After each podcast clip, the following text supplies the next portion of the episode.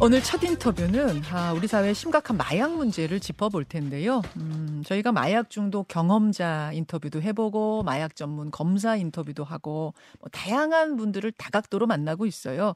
오늘은 마약 중독자 가족의 경험담을 통해서 해법을 찾아보려고 합니다. 근데 가족으로 나오신 분이 좀 독특한 이력을 가지셨습니다. 한때는 국회의원이었고 경기도 지사를 지냈고 대선 경선 후보이기도 했습니다. 그러나 2019년에 정계 은퇴를 하고 지금은 마약 퇴치 활동가로 정말 180도 다른 삶을 살고 계시는 분이에요. 남경필 전 경기지사, 지금은 스타트업 대표입니다. 남경필 대표 만나보죠. 어서 오십시오. 네, 안녕하세요. 세상에 이게 얼마 만에 인터뷰입니까? 뭐 최소한 5년 됐겠죠. 정치 그만둔 다음에. 아니 얼굴이요. 지금 네. 화면에 잘 담기 그 모습이 담길지 모르겠는데 제가 느끼는 느낌은 너무 편안해지셨어요. 너무 편하네요. 아, 네. 지금 라디오 들으시는 분들을 위해서 잠깐 설명을 드리자면 이렇게 편안한 니트 가디건 입으시고 전 늘 양복 입은 모습만 뵀거든요. 그렇죠. 거기다가 목도리를 두르고 이렇게 편안하게 오셨어요. 네, 지하철 타고 오려면 좀 약간 쌀쌀하거든요. 아, 지하철 지하철 타고 오셨. 늘 지하철 버스 많이 타고 다닙니다. 원래는 이제 기사가 아, 이제 없어요 기사. 아, 그러시구나. 네. 2019년 정계 은퇴하고 제가 이제 뭐 스타트업 하신다 이런 소식 간간히 듣긴 했습니다만 정말 어떻게 지내셨어요? 어 회사 스타트업 하느냐고 아주 정신 없었고요. 네. 젊은 친구들하고 음. 같이 회사를 만드는 일 하고 있고요. 만들어서 열심히 하고 있고 장가도 새로 가고요. 아, 예, 알고, 있- 알고 있습니다. 예, 알고 있습니다. 그리고 또 한쪽으로는 이제 그 기간이 또 우리 아들 녀석 마약 문제를 알게 되고 음, 그것 때문에 고민하고 화도 내고 음, 그런 또 기간이었죠. 고통의 시간도 있었고. 네. 아니, 굉장히 많은 청취자들이 지금 너무나 반가워하시면서. 예. 왜냐면 이게 지금 정계 은퇴 후에 첫 방송 출연이잖아요. 맞습니다. 첫 방송 출연이에요, 오늘이. 뭐 네. TV, 라디오 다 통틀어서 첫 방송 출연. 굉장히들 반가워하면서도 이런 질문이 올라옵니다. 아니, 남경필 전 지사님 혹시 총선 출마 준비하시나요? 정계 복귀 준비하시나요? 이런 질문이 상당히 많이 올라오는데 준비하십니까? 전혀 아닙니다. 그리고 벌써 제가 은퇴한 다음에 총선이 한 번 있었고 어, 도지사 선거가 한 번 있었죠. 예. 그때도 뭐 많은 실질 실질적으로 이제 요청을 받았는데 전혀 생각 없고요. 지금 말씀하신 대로 저는 젊은이들과 스타트업을 하면서 돈을 벌 거고요. 아, 예. 돈을 벌어서 저는 저희 스타트업 하는 네 명의 같은 CEO들이 다 이 마약 퇴치 운동에 자기들이 번 돈을 어, 희사하겠다, 아, 공헌하겠다라는 생각을 가진 친구들이어서 다 그런 분들이 뭉치신 네 거예요. 그렇게 살겠습니다. 돈을 벌어서 그런 일을 하면서 사는데 인생을 보내겠다 네. 결심하신 겁니까? 그렇습니다. 정치로 복귀할 생각은 뭐 요새 말로 일도 없다. 없습니다. 아, 알겠습니다. 알겠습니다. 그래서 아예 인터뷰 시작하기 전에도 호칭을 전 지사 말고 대표로 해주세요. 이렇게 네, 해주신. 당부. 마약 퇴치 활동가 남경필 대표 만나고 있습니다. 이제 이렇게 소개를 하니까 대체 정치인 남경필이란 인물이 어떻게 하다가 마약 퇴치 운동가가 됐는가 궁금해하시는 분들이 많으실 겁니다. 개인적으로는 좀 아프고 불편한 얘기일 수도 있습니다만 제가 가족사를 좀 꺼내겠습니다. 네. 가족에게 불어닥친 그 고통의 시간 2017년 그러니까 큰아들 장남의 마약 투약 사건이 터지기 시작하면서부터죠. 그렇습니다. 예. 그 당시에 그 저도 기사가 기- 기억이 나요. 보도가 기억이 나요. 그때 처벌을 받았어요. 네. 예. 그러고 나서는 뭐 처벌 받고 손 떼고 이렇게 되는 줄 알았는데 그 후에 어떤 일이 벌어진 건가요? 그 이후에 다시 마약을 손을 대고 있다는 것을 알게 됐죠. 다시 네. 끊은 줄 알았는데 다시. 그렇죠. 근데 참 끊기 어려운 게 마약이에요. 아. 그리고 제가 이 청취자 여러분들께 오늘 드리고 싶은 게 예. 아주 운이 좋고 아주 아름다운 가정, 음. 예외적인 가정 외에는 뭐 뭐 뭐 소가정 말고 네. 그 집안 안에 누군가가 마약을 하고 있다라고 보시면 됩니다. 숫자가 아. 그렇게 많아요. 아니 그러니까 네 명 세 명 그런 이제 핵가족 한 가족에서 조금 더 범위를 넓혀서 예. 우리 친인척까지 넓혀 보면 네. 어느 가정이든 지금 누군가 하나는 하고 있을 정도로 만연하다. 그 정도의 가능성이 높죠. 왜냐하면 워낙 많은 분들이 지금 많은 사람들이 마약을 하고 있고요. 음. 근데 이 부모나 누군가가 알게 된 시점은 거의 이제는 중독이 심한 상태예요. 아. 왜냐하면 마약을 하는 사람들은 예. 마약을 공급하고 이러는 정말 나쁜 친구들 말고 예, 예. 그냥 본인이 마약하는 사람들은 남한테 해를 안, 끼, 안 끼치거든요. 어. 자기 몸에 해를 끼치는 거예요. 그렇죠. 그렇죠. 자기 어, 정신에. 자기를 망치고 있는 거죠. 근데 숨어서 해요.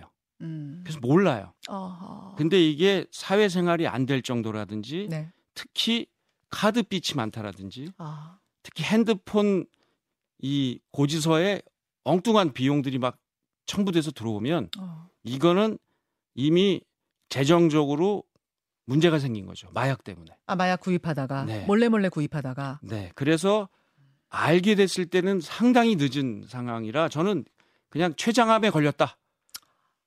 그렇, 그렇게 표현을 하는데 췌장암 말기면은 사실상 참 힘든 상황이다. 그 그렇습니다. 정도가 돼야 네. 알게 췌- 되는 거죠. 췌장암이란 걸 아주 어려운 상황 될 때까지는 잘 모르거든요. 맞습니다. 몸이 잘 눈치를 못 채는 그런 거에 비유하시는 거군요. 네.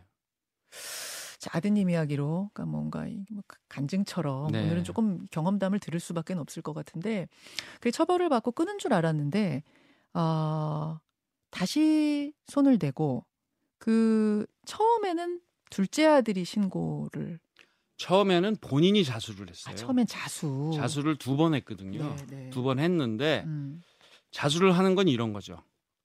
저 혼자 못 해요. 저 좀 끊게 도와주세요. 저를 가둬 주세요. 가둬주세요. 근데 안 가둬 줘서 음. 시간이 흐르다 보니까 아 처음엔 집행유예 나왔, 나왔습니까? 어, 지- 그게 그러고 나서 병원을 이제 네 갔어요. 음. 자수를 했는데 그 구속이 안 되더라고요. 네네. 초범은 그래요. 예. 네. 그래서 아니, 두 번째 아, 두 집행유예. 나온 다음에 아 그래요. 그 이후에 이제 자수를 했는데 음. 그래서 이제 병원을 들어갔죠. 네. 병원 들어갔는데 지- 잠깐 그 병원에 이렇게 수두 같은 게 돌아가지고 네. 퇴원을 했는데 그때 다시 이제 손을 댄 거죠. 그 병원에 들어갈 때 보호자 동의 없이는 나올 수 없는 병원으로 아버지 저를 넣어주세요. 맞습니다. 근데 보호자가 동의 안 했는데 나오게 된 거는 수두가, 수두가 돌아가지고 법정 전염병이라 나와야 되는 상황이었거든요. 그때 남경필 대표는 이제 해외에 계셨는데 네, 전화를 성- 받으셨다면서 성지순례 가 있었죠. 성지순례 가 있었는데 차남이 전화를 했다면서요. 그렇습니다. 아빠 형이 나왔어. 네. 근데 이상해요.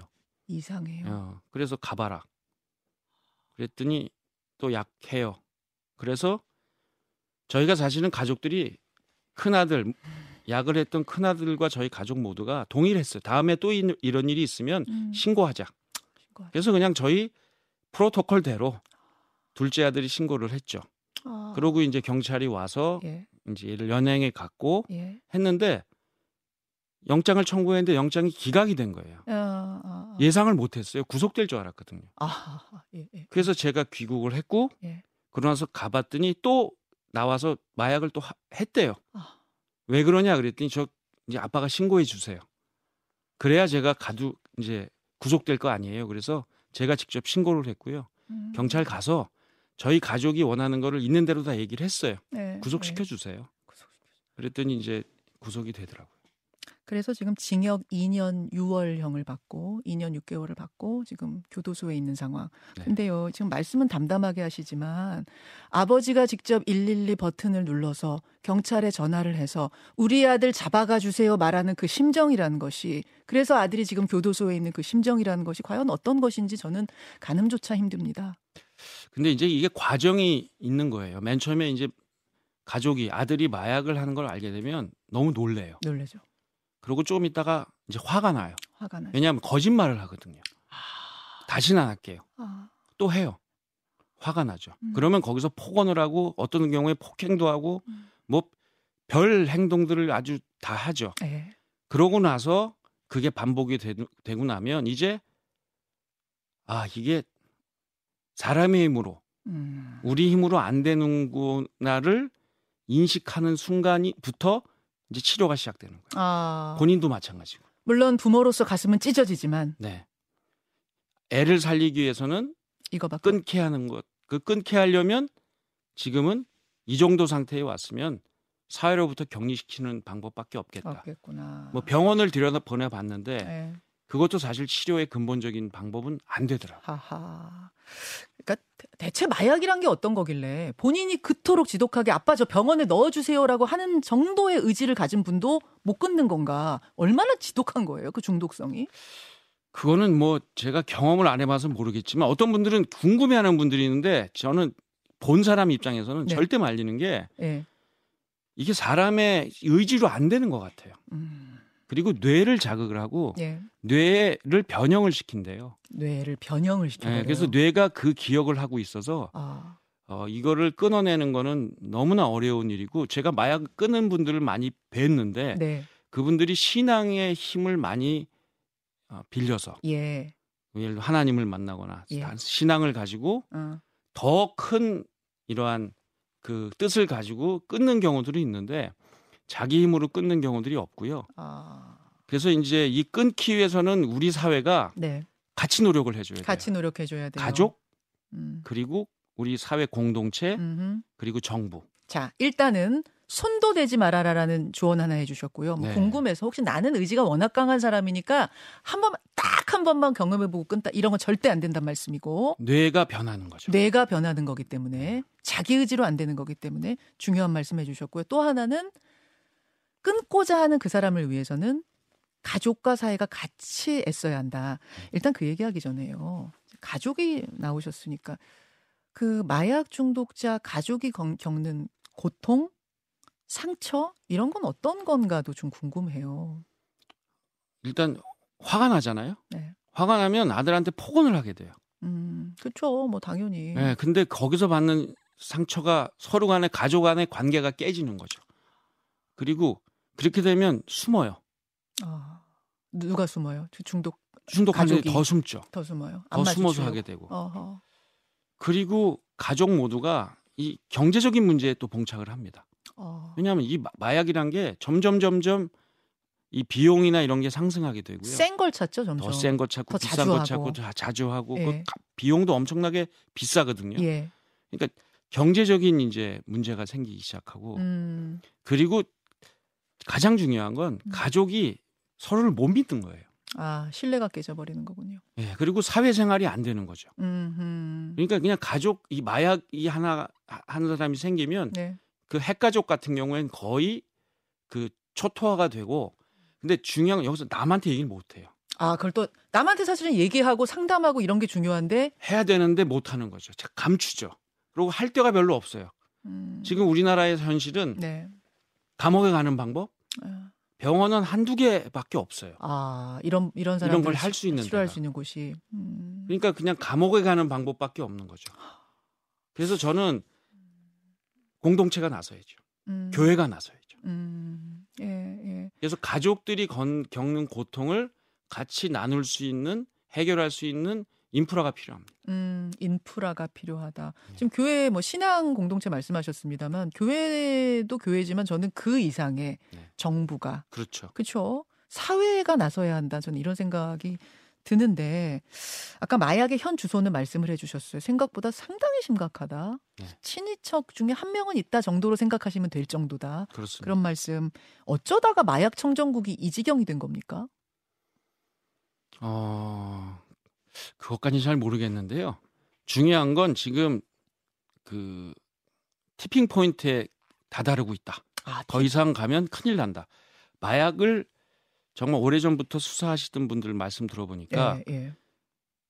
이 마약과 조직 폭력이 묶이는 순간 이건 제어불능이다. 어, 하기는 우리가 외국 영화 봐도 그 마피아들이 예. 다 마약 다루잖아요. 그렇습니다. 그, 런 식으로 흘러가기 시작하면 돈이 제일 많이 벌리는 게 마약이니까. 아, 근데 아직 우리나라는 불행 중 다행으로 조직 폭력과 마약이 완전히 붙진 않았대요. 어, 어, 어, 지금쯤에 정부가 나서야 돼요. 그렇군요. 그러니까 마약과의 전쟁을 선포하셨더라고요. 네. 잘된 일이고요. 이미 법안도 지금 그 마약청 음, 신설 음, 이런 거 얘기를 하고 있던데 음. 여야가 저는 저는 정치를 안 합니다만 정치하신 분들께 간곡하게 부탁하는 건 총선하고 상관없이 네. 정쟁 상관없이 예. 마약청 빨리 만들어 주세요. 아하. 그 이야기를 꼭 하고 싶다 하셨어요. 우리의 태도, 마약을 대하는 우리 보통 시민들의 태도는 어떻게 변해야 되나요? 이게 내 주변에 누군가 있다. 음. 알코올 중독자가 있듯이 마약 중독자가 있고 그다음에 게임 중독자가 있듯이 마약 중독자가 있고요. 음. 마약 중독은 어떤 중독보다 가장 무섭고 아하. 고쳐지지 않고 그래서 이거는 이 발견되는 즉시 혼자서 끙끙거리지 말고 예. 주변과 상의해야 되고 예. 의사 선생과 상의해야 되고 네. 그리고 심한 경우에는 저처럼 국- 정부의 음. 공권력의 도움을 받아서라도 일단 끊어놓는 게 중요하다. 아, 일단 신고를 할 수밖에 없는 것이다. 네. 끊어놔야 된다. 끊어놔야 된다. 그 전에 상담할 곳이 있으면 더 좋고. 더 좋고. 알겠습니다. 알겠.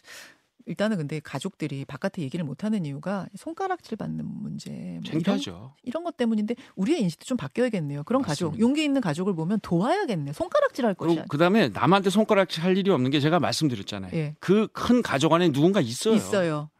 남의 손가락질 할 일이 아니에요. 하. 나의 문제고요. 예. 나 어떤 그 아주 그 기업인이 저한테 연락을 주셨어요. 뭐냐고 뭐라고? 그러냐면 내 아들 특히 내 손자 중에 이런 일이 벌어지겠구나. 아, 아. 앞으로 이 운동하는데 자기가 동참할 테니 언제든지 연락 달라. 아, 우리 주변에 우리의 일입니다. 이게 남의 일이 아니라는 그 거죠. 부분이 굉장히 중요하네요. 우리 일로 이제는 받아들여야 한다. 남경필 대표, 남경필 전 경기지사 만나고 있습니다. 전 경기지사 이렇게 소개하는 것도 좀 싫으세요? 애국지사들이 너무 많으셔서요. 아니, 지금 모습 참 보기 좋고 편안해 보이시고 또 좋은 일 시작하셔서 정말 응원 드리고 싶으면서도 한편으로는 아니 그 잘 나가던 남경필 지사가 남경필 의원이 남경필 대선 후보가 그렇게 이제 아들 문제로 가족 문제로 그 꿈을 꺾게 된 것이 좀 후회스럽고 아들이 원망스럽고 이렇지는 않은가? 미련 없으신가? 질문 드리고 싶더라고요. 첫 번째 일단 아들 때문에 그만둔 건 아니고요. 어. 제가 정치권에서 할 일이 없더라고요. 왜냐하면 왜요? 저는 아시지만 연정을 했고요. 예. 중도의 연합을 얘기를 했잖아요. 예. 근데 그 뭐 박근혜 대통령 탄핵, 문재인 대통령 단선, 그 이후의 정치, 그 다음에 대선 과정을 보면서 음. 아 이거는 진영 간의 증오의 싸움이 계속되겠구나. 이미 그때부터 예언하셨어요. 예. 요새 극단으로 치닫고 있다는 이야기 하는데 뭐그 전에부터 그랬죠. 뭐 사실 사실 그렇죠. 탄핵 이후에 음, 음, 적폐청산, 음. 그 다음에 이 쭉 오는 과정에서 네. 아니 적폐청산 하면 또 당하는 쪽은 또- 당연히 또 보복하자 그러고 뭐 이게 쳇바퀴 굴듯 돌아갈 수밖에 없는 상황이 돼서 아. 아 이러면 나는 할 일이 없다. 아니 그런 상황이면 더 뭔가를 하셔야 되는 거 아니에요? 개인이 할 수 있는 일이 아니에요. 이건 구조의 문제고요. 제가 볼 때는 지금 딱 한 앞으로 최소한 10년 정도는 트럼프냐 비트럼프냐를 놓고 싸우는 미국과 거의 유사한 방향으로 가지 않을까. 우리도 예. 그렇게 가고 있잖아요. 양극단의 싸움이 예. 될 것이다.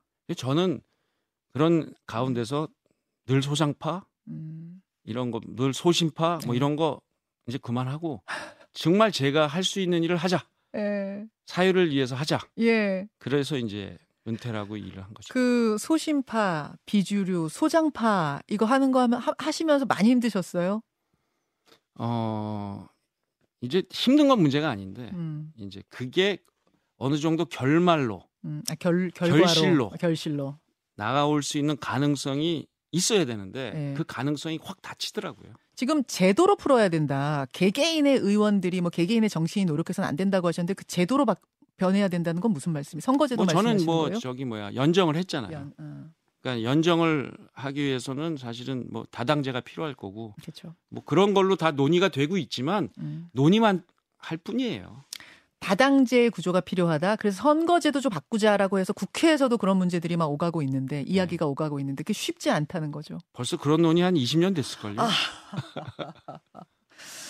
아드님은 그러니까 아버 아버지는 지금 말씀하셨어요. 그 아들 때문에 꼭 그만둔 건 정계 은퇴한 건 아니다. 그럼에도 불구하고 그 큰 아들은 아버지에 대한 좀 뭐 미안함 같은 게 있어. 아, 그럼요. 저희 아들이 그런 얘기할 때 참 가슴이 아프더라고요. 아빠 저 때문에 떨어진 거 아니에요? 음. 저 때문에 정치 안 하는 거 아니에요라는 얘기를 하는데 음. 그렇지 않고요. 어, 저는 아들이 거꾸로 얘기하면 경 걔가 분명히 잘못했어요. 그래서 요번에 징역도 살아야 되고 본인도 징역을 살겠다는 의지가 있었고. 지금 교도소 있습니다. 예, 그리고 사실은 변호사도 선임 안 했고요. 아, 그렇게 이제 했는데 벌은 받아야 되지만 걔는 남경필의 아들이란 이유로 벌 받는 것보다 한 천 배쯤의 욕을 먹고 있어요. 아, 예. 그거를 보면서 얼마나 저는 또 가슴 아프고 미안한지 서로 미안한 거. 서로 미안한 거죠. 서로 미안한 거. 근데 이거를 저는 음. 꿈이 있어요. 어떤 꿈이요? 저희 아들하고 이제 잘 형기 마치고 네. 나와서 네. 저희 아들 이제 치료 다 되고 네. 같이 마약 퇴치 운동가로 뛰는 거죠. 하하. 전국을 다니면서 그 말씀하시는데 전에 정치하실 때보다 행복해 보이시는데요. 훨씬 좋아요. 행복하십니까? 행복합니다. 그리고 저의 아들의 치료를 믿고요. 예. 그리고 어, 함께 그런 일을 할 날이 올 거로 저는 확신합니다. 오케이. 정치권 지금 정치권에 이제 정치 완전 떠나서 멀리서 바라보시는 분 입장에서 한마디 조언해 주신다면 지금 정치에 대해서 싸울 땐 싸우시고 꼭 할 일 있을 땐 힘을 합해 주세요. 몇 점 주시겠습니까? 지금 정치권. 노코멘트입니다. 여기까지 예 마약 퇴치 운동가로 오늘 함께했습니다. 남경필 전 경기도지사 남경필 대표 건강하시고요. 네, 감사합니다. 진짜 아드님 출소하고 나서 같이 출연하셔서 네, 예, 마약 퇴치에 대해서 더 많은 이야기들 해주시기를 부탁드리겠습니다. 네, 감사합니다. 고맙습니다. 남경필 대표였습니다. 김현정의 뉴스쇼는 시청자 여러분의 참여를 기다립니다. 구독과 좋아요, 댓글 잊지 않으셨죠? 알림 설정을 해두시면 평일 아침 7시 20분 실시간 라이브도 참여하실 수 있습니다.